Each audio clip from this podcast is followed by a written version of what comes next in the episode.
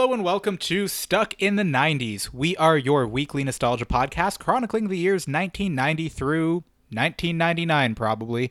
We are your hosts. My name is Chris Elphick. And I'm Connor Thompson. This week, we are bringing you our 21st episode in season 2, May 21st, whoa, through 27th in 1990, where it all began the 90s because math. Diving in, May 21st. First snapshot of a work of art to Hubble's staff.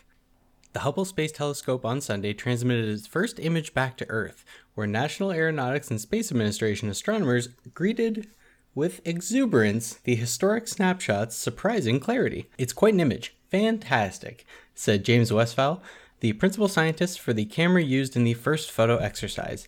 At the Goddard Space Flight Center here, the finished photo was displayed on a television monitor, revealing dozens of individual suns within a southern hemisphere star cluster.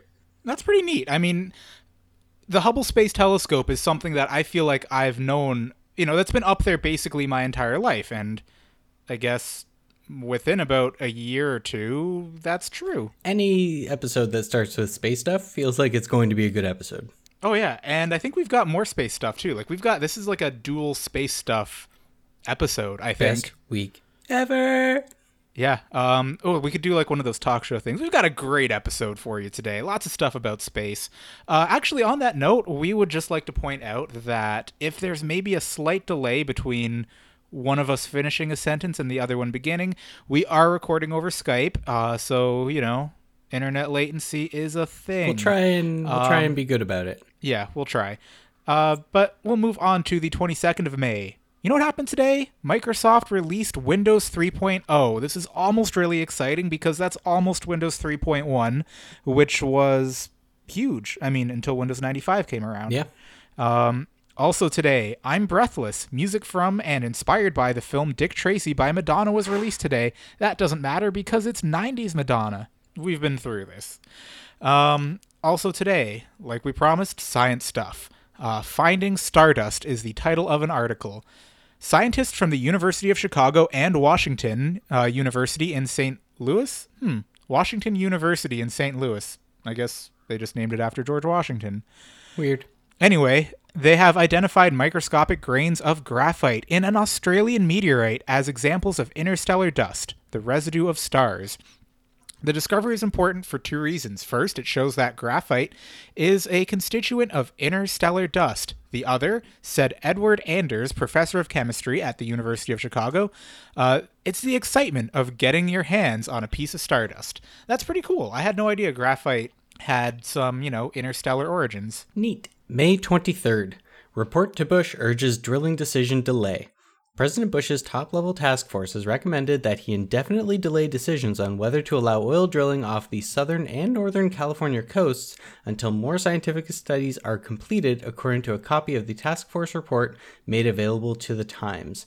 So the 90s were a point where Republicans still believed in science. Yeah, I mean, and more so, they were willing to take the findings of, of a task force uh, of of something who was set out to do something and you know acknowledge acknowledge their findings and hopefully make good decisions based off of it that's uh, refreshing in in the times we live in now i think The times they are a changin'. they are but let's find out what happened on may 24th the edmonton oilers defeat the boston bruins in the 1990 stanley cup finals for their fifth stanley cup Hockey! Ooh, speaking of, no, that there's no segue here. Robot trash truck picks up praise. Surrounded by well-dressed local dignitaries near a decorated table lined with catered fruit and pastries, they're really setting the scene here. Glendale ca- uh, councilwoman Ginger Bremberg on Tuesday raised her hands in tribute and stared proudly at the sleek machine before her. Glendale, I just assume this is California. Glendale's new automated garbage truck was about to be introduced to the public. It's air conditioned, has AM FM radio, and you never have to get out of the cab, she said, as city officials nodded in appreciation. Quote, I've driven it. I really think it's a neat operation. The trucks use a hydraulic arm to lift and dump specially designed 100 gallon trash barrels. I think they're really pushing the boundaries of what counts as a robot here. Um, I mean, do you consider this a robot? Uh, 90s robot. Yeah, I like this is. I don't know. This is not robot enough for me. Um, let's just define robots. A robot is a machine, especially one programmable by a computer, capable of carrying out a complex series of actions automatically. Robots can be guided by external control devices, or uh, the control may be embedded within. I guess technically this slips by as a robot, but come on. As we all know, technically correct is the best kind of correct. Exactly. May 25th. CBS begins broadcasting its daytime lineup in stereo sound, becoming the last of the three major networks to do so. Holy fuck, about time. Oh my, wait. Do we have double garbage news? You are still Holy on your dump kick. Yeah, we've got double stars, double garbage. Waste recycling executives indicted in 89 garbage fire. This is out of Trenton. Of course. A grand yeah, a grand jury yesterday indicted Hub Recycling Inc. and two affiliated companies in connection with a wide range of environmental and financial crimes relating to the August 1989 garbage fire that buckled parts of Interstate 78 in Newark. Four other waste recycling companies were also indicted on charges that they illegally dumped at the Hub site. Garbage fires. That was still a thing going into the 90s. New Jersey is causing its own problems. It is. I mean, and how bad does how bad does a garbage fire have to be to affect the structural integrity of a fucking interstate? Uh, let's move on. Yeah, let's. Um, May 26th. After four days in a road median, wreck victim is recovered. This came out of La Jolla, California. A badly injured hit and run victim spent four days and nights in a brushy median of a freeway trying to signal for help from any of the 128,000 vehicles that pass by every day. He's now in hospital where doctors say he is making a remarkable recovery. Basically, you remember this episode of Seinfeld, right? Oh yeah. Yeah, when uh, George's car gets fucked up, so they assume he's dead. So he claims that he was in a uh, living in a ditch for the past few days, living Yeah. on grubs and puddle water. Oh my god. Yeah, good stuff. Great stuff. Okay, May 27th, closing out the week. Drug lord evades capture as he terrorizes Colombia. Wily and nervous as a hunted fox, and maybe more than a little crazed, Pablo Escobar manages to stay a step ahead of Colombian anti-narcotics forces as they, as they dog his trail from hideout to hideout. Escobar, now age 40, is Colombia's leading drug lord and most wanted man. Sources say he has eluded his hunters thanks to his huge resources of his cocaine trafficking organization, help from ordinary citizens as well as corrupt officials, and failure by authorities to adequately coordinate intelligence information and search operations. That's pretty cool. Oh yeah, you never want to be on the run from the law, but I guess at least when you have a network of you know drug traffickers and massive corruption on your side, I guess it's a little easier. We here at Stuck in the 90s fully endorse cocaine. Yes. Moving on to Cocaine. movies and music. Cocaine and cocaine accessories. Absolutely. Uh, let's let's actually though move on to the weekend box office and in the number one spot, Back to the Future Part Three, Nice. I uh the third one. I like I like I like it. It's okay. Yeah, I mean one is one is perfect. Two two isn't really that good. It's not that good, but it's better than three, I think. Yeah, I, well, I think what really what two really brings to the table is the fact that I like the future more than I like, let's say, the Wild West. It you know it, it, allowed us to dream. It gave us things like Jaws, whatever, like Jaws 18 or or something. It gave us the hoverboard. It's iconic. It's not a great movie, but it's iconic, and I love it for that. Whereas Back to the Future Part Three really only brings the DeLorean train thing. Yeah, that's true. Yeah, there's nothing what- visually iconic about it. Speaking of iconic, at three we have Pretty Woman. Nice. Uh, Teenage Mutant Ninja Turtles makes the list. Ooh, one of my favorites, The Hunt for Red October. Yeah, that's good stuff. I mean, this is the early 90s. The box office has a total of 12 positions, and of that, we've got pretty decent stuff in in a lot of them. Yeah, it's not lot of those uh, not too bad. Let's let's move on Yeah. from there. Leave it on a good note. Yeah, let's do On that. The Billboard 200 in the number one spot. I do not want what I haven't got. Sinead O'Connor. She's been getting real for her lately. I think we've talked about this. Yeah, I think we have. Uh, moving on, we've got Please Hammer, Don't Hurt Him by uh, an artist I believe called MC Hammer. Is that is that right?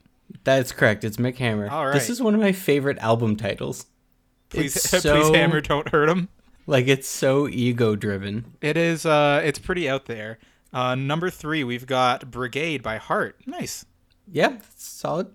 Uh, four is Janet Jackson's Rhythm Nation 1814. 1814 is- was known for its uh, its Rhythm Nation. It's true. Yeah, I mean the Uh, War of 1812 ended, uh, so you know you uh, you trade war for rhythm. Jesus. Uh, five is Soul Provider by our boy, fan of the show, friend. Dare I say family member at this point? Michael Bolton. I'm pretty sure he's he's he's filling out the adoption papers, right? Yeah. You can adopt adult. You can adopt adults. Well, we're not even 30 yet. Exactly. Uh, the soundtrack for Pretty Woman is on here. Uh, Poison by Bell Biv DeVoe. Do you label them under B for Belle Biv or D for DeVoe? Hmm. Um, I'd put them under. Is there a double B? Maybe like maybe. Why not BB C? King? C. Just average it out. What's between B Oh. and D? C. That makes sense. Yeah. Uh, Nick of Time, Bonnie Raitt with Violator by Depeche Mode, is. and Fear of a Black Planet by Public Enemy to round out the last of the top 10. Nice. Before we move on, I just kind of want to call out Billboard. Do you have this open on your phone or your computer right now? Computer. Have you noticed that it's becoming increasingly like like there's just automatic playing ads and just a whole lot of resource intensive bullshit. Ooh, I use Adblocker. I was not aware of that. Okay, yeah, you're lucky. Um a big shout out to Adblocker then for like shielding you from that. Open it on like uh if you're ever out on a, at a random computer, pull open uh, the Billboard Top 200 and prepare for that computer to fucking work its hardest. Oh, wow. Just shitstorm, eh? Oh, it's it's getting rough. And yeah, Billboard, come on. Like no auto playing ads. Oh man. Um, so a little bit of 90s news now. Obviously, everyone is aware of it by this point, but we'd be remiss if we didn't mention uh, the passing away of Chris Cornell of Soundgarden. Mhm. I was never big on Soundgarden. I think you were a bit more into them than I Uh, was. Back then, maybe- maybe not by much. No, I mean I like Black Hole Sun. Yeah. Uh, and moreover, I like you know uh, I would recognize Chris Cornell and Soundgarden's just contribution to sort of grunge music. Uh, I was reading some things about this earlier, uh, and I guess out of the four major sort of uh, pioneers or or staples of grunge music, uh, apparently Eddie Vedder is the only one left.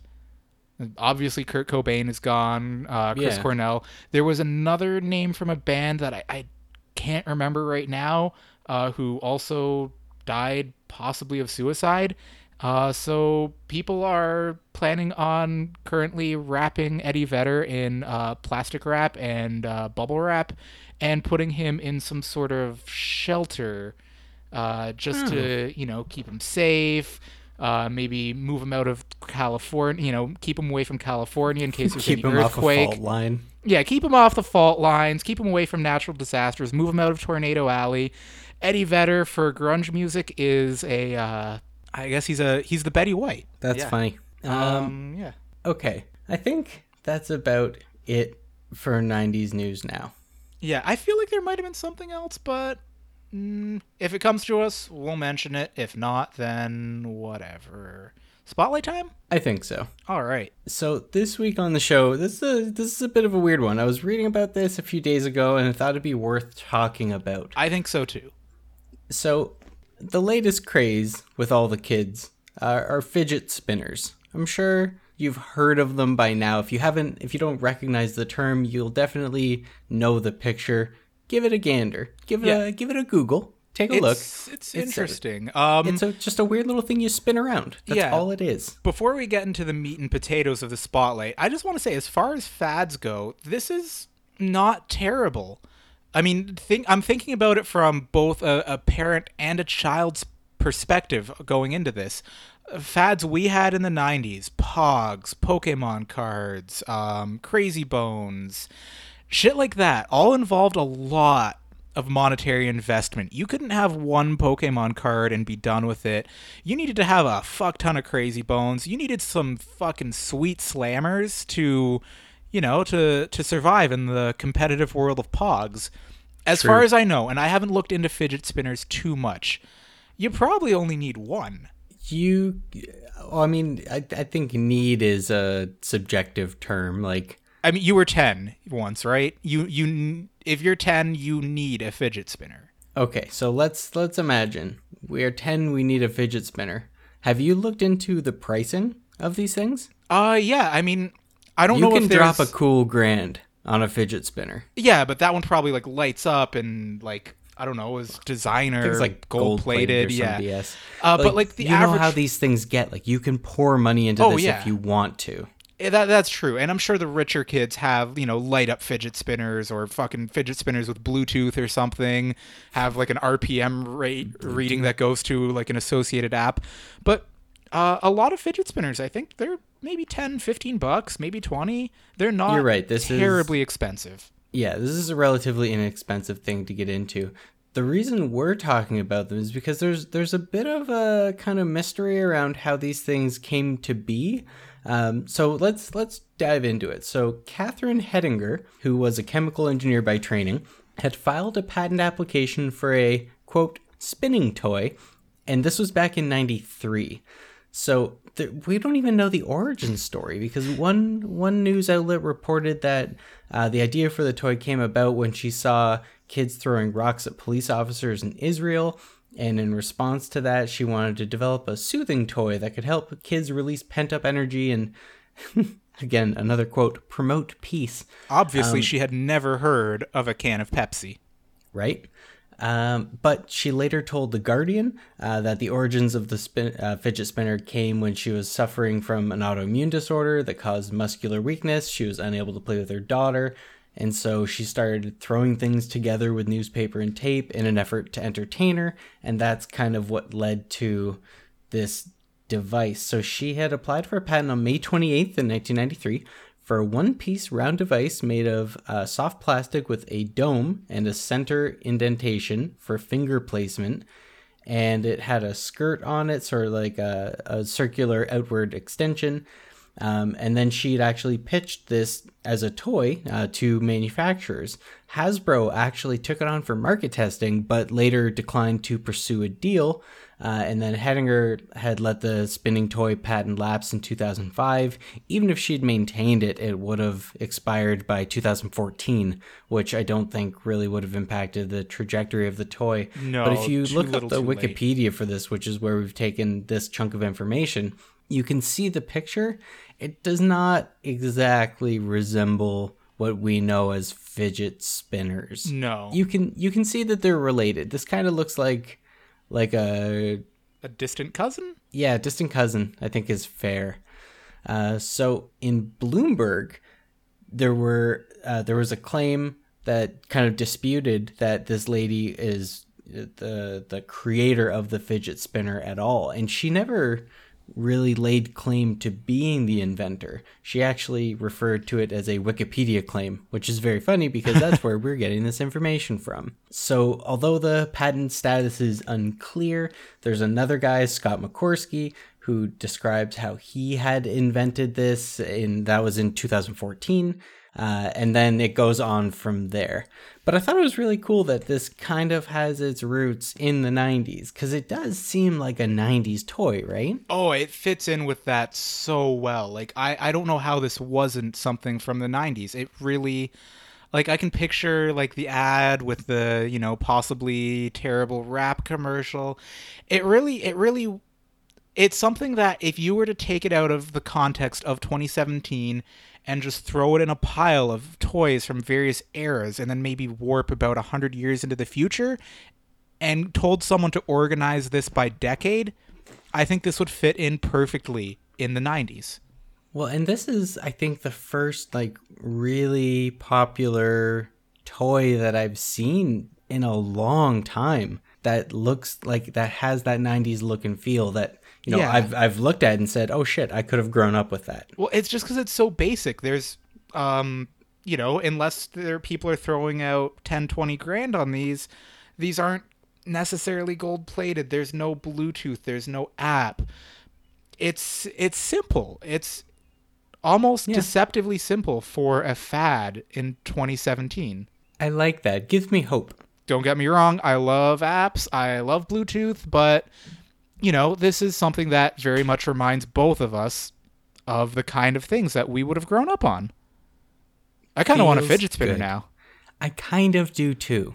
I mean, we should get some. I've because like I I fidget like I was taking apart hard drives like a week ago, and there's some various like rings and metal discs around, and I find myself kind of fidgeting with those. Right? Maybe I'll just build my own. More on that later. Yeah. Uh, let's let's move on to our sponsorship segment. All right. Uh, every week on the show, we like to, you know, thank thank something, whether they, they be real, whether they be not so real.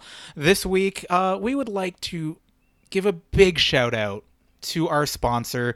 Stuck in the 90s is brought to you by Dale's Dead Bug. This is a local business, a small business out of, uh, is it Ar- Arlen, Texas? Arlen, I think it's Arlen, Texas, uh, a local business run by uh, an eccentric fellow by the name of Dale Gribble. Uh, we're just going to, um, we're going to probably have to paraphrase a lot of what Mr. Gribble wrote here just for, uh, for, for various reasons. But uh, Dale's Dead Bug uh, for all your bug and, sorry, for all your exterminating needs. Um, don't get the government involved. Stay local. Dale's Dead Bug will be there for all of your exterminating.